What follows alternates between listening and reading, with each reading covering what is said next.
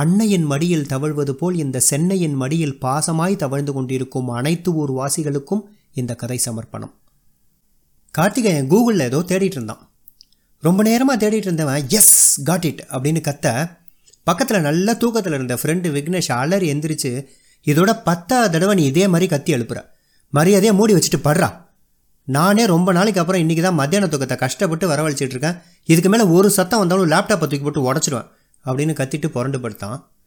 மத்தியானம் பிரியாணி சாப்பிட்டுட்டு மல்லாந்து விட்டத்தை பார்த்து படுத்து ரொம்ப நேரமாக தூக்கத்தை தேடி தேடி அழுத்து வெளியே போயிட்டு ஒரு தம்மோட தூக்கத்தையும் இழுத்துட்டு வந்து படுத்தோன்னே டிஎல்டேருந்து message Vignesh please complete the complaint training immediately and confirm அப்படின்னு. இவன் வேற நேரங்காலம் புரியாமல் வெளியே கொரோனா நம்மளை கம்ப்ளீட் பண்ண ட்ரைனிங் எடுத்துகிட்டு இருக்கு. இதில் ட்ரைனிங் ரொம்ப முக்கியம். அப்படின்னு முனையிக்கிட்டு நெட்ஒர்க் ஸ்லோவாக இருக்குண்ணா. Will update you once sorted அவுட்னு ஒரு மெசேஜை தட்டி விட்டுட்டு ஏசியை பதினெட்டில் வச்சுட்டு உச்சந்தலை வரைக்கும் இழுத்து போத்திட்டு சின்னதாக கொரட்டை எட்டி பார்க்குற நேரத்தில் அம்மா காலிங் சொல்லுமா இல்லை வெளியே போகலம்மா. காய்கறி பால் பாக்கெட் எல்லாமே இருக்குது காலையில் ஃபோன் பண்ணப்போ இதானே சொன்னேன். தூங்கிட்டு இருக்கேம்மா. சாயந்தரம் பேசுகிறேன் நீங்களாம் சேஃபாக இருங்க. சொல்லி முடிச்சுட்டு தூக்கத்தை கண்டினியூ பண்ணவன் ரெண்டு நிமிஷம் கழித்து கையை மட்டும் நீட்டி ஃபோனை போர்வக்குள்ளே இழுத்து சைலண்டில் போட்டு வெளியே எரிஞ்சிட்டு தூங்க ஆரம்பித்த கொஞ்ச நேரத்திலேயே இப்படி கத்தி எழுப்பி விட்டால் யாருக்கு தான் கோவம் வராது. ஆனால் நம்ம கார்த்தியோட கதையே வேற. கும்பகோணத்துக்கு ரொம்ப பக்கத்தில் இருக்கிற ஒரு அழகான கிராமத்திலேருந்து சென்னைக்கு வந்து பல மாத போராட்டத்துக்கு அப்புறம் ஒரு எம்என்சியில் வேலை கிடச்சி ஆஃபர் லெட்டரை கையில் வாங்கின மறுநாளே கொரோனா சென்னையில் பிரான்ச் ஓப்பன் பண்ணிடுச்சு.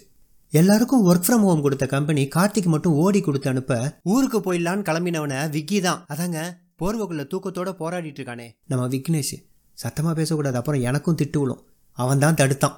நம்ம நாட்டு வெயிலுக்கு கொரோனாலாம் ரெண்டு நாள் கூட தாக்கு பிடிக்காதடா.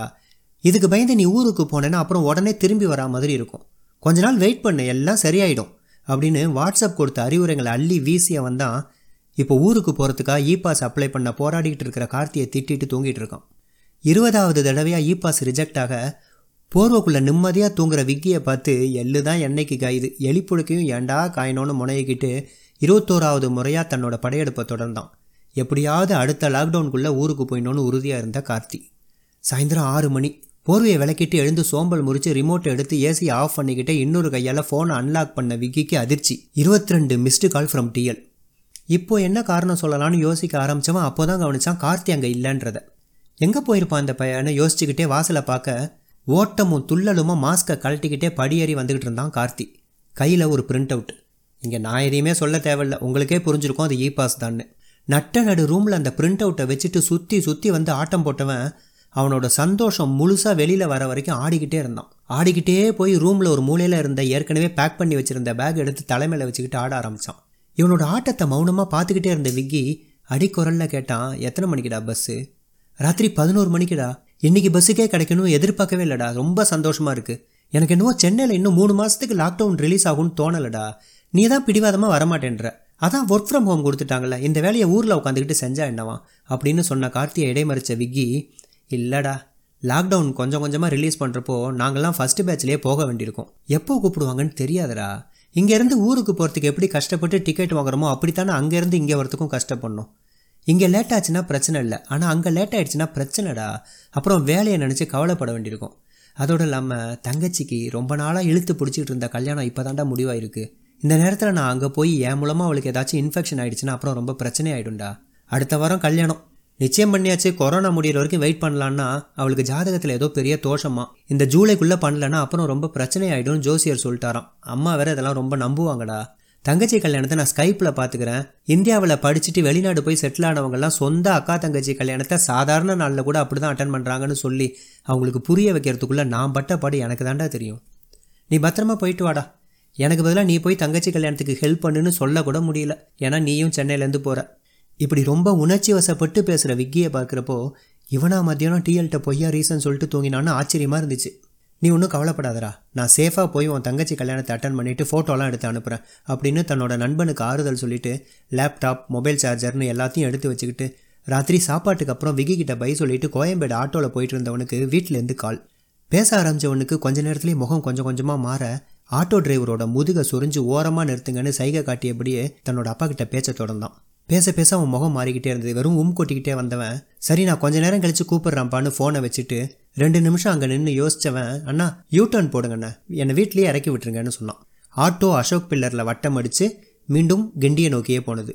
பத்து நாளாக கஷ்டப்பட்டு டிக்கெட் வாங்கி ஒரு வழியாக ஊருக்கு போனவன் பத்தே நிமிஷத்தில் திரும்பி வந்து நிற்கிறத நம்ப முடியாமல் பார்த்த விக்கி என்னடா இப்போ தான் கிளம்பி போனால் அதுக்குள்ளே திரும்பி வந்து நிற்கிறேன்னு கேட்க ஊரில் வேலி அடைச்சிட்டாங்களான்டா. சென்னையிலேருந்து வரவங்கள உள்ளே விடக்கூடாதுன்னு ஊரில் பஞ்சாயத்து வச்சு முடிவு பண்ணிட்டாங்களாம்.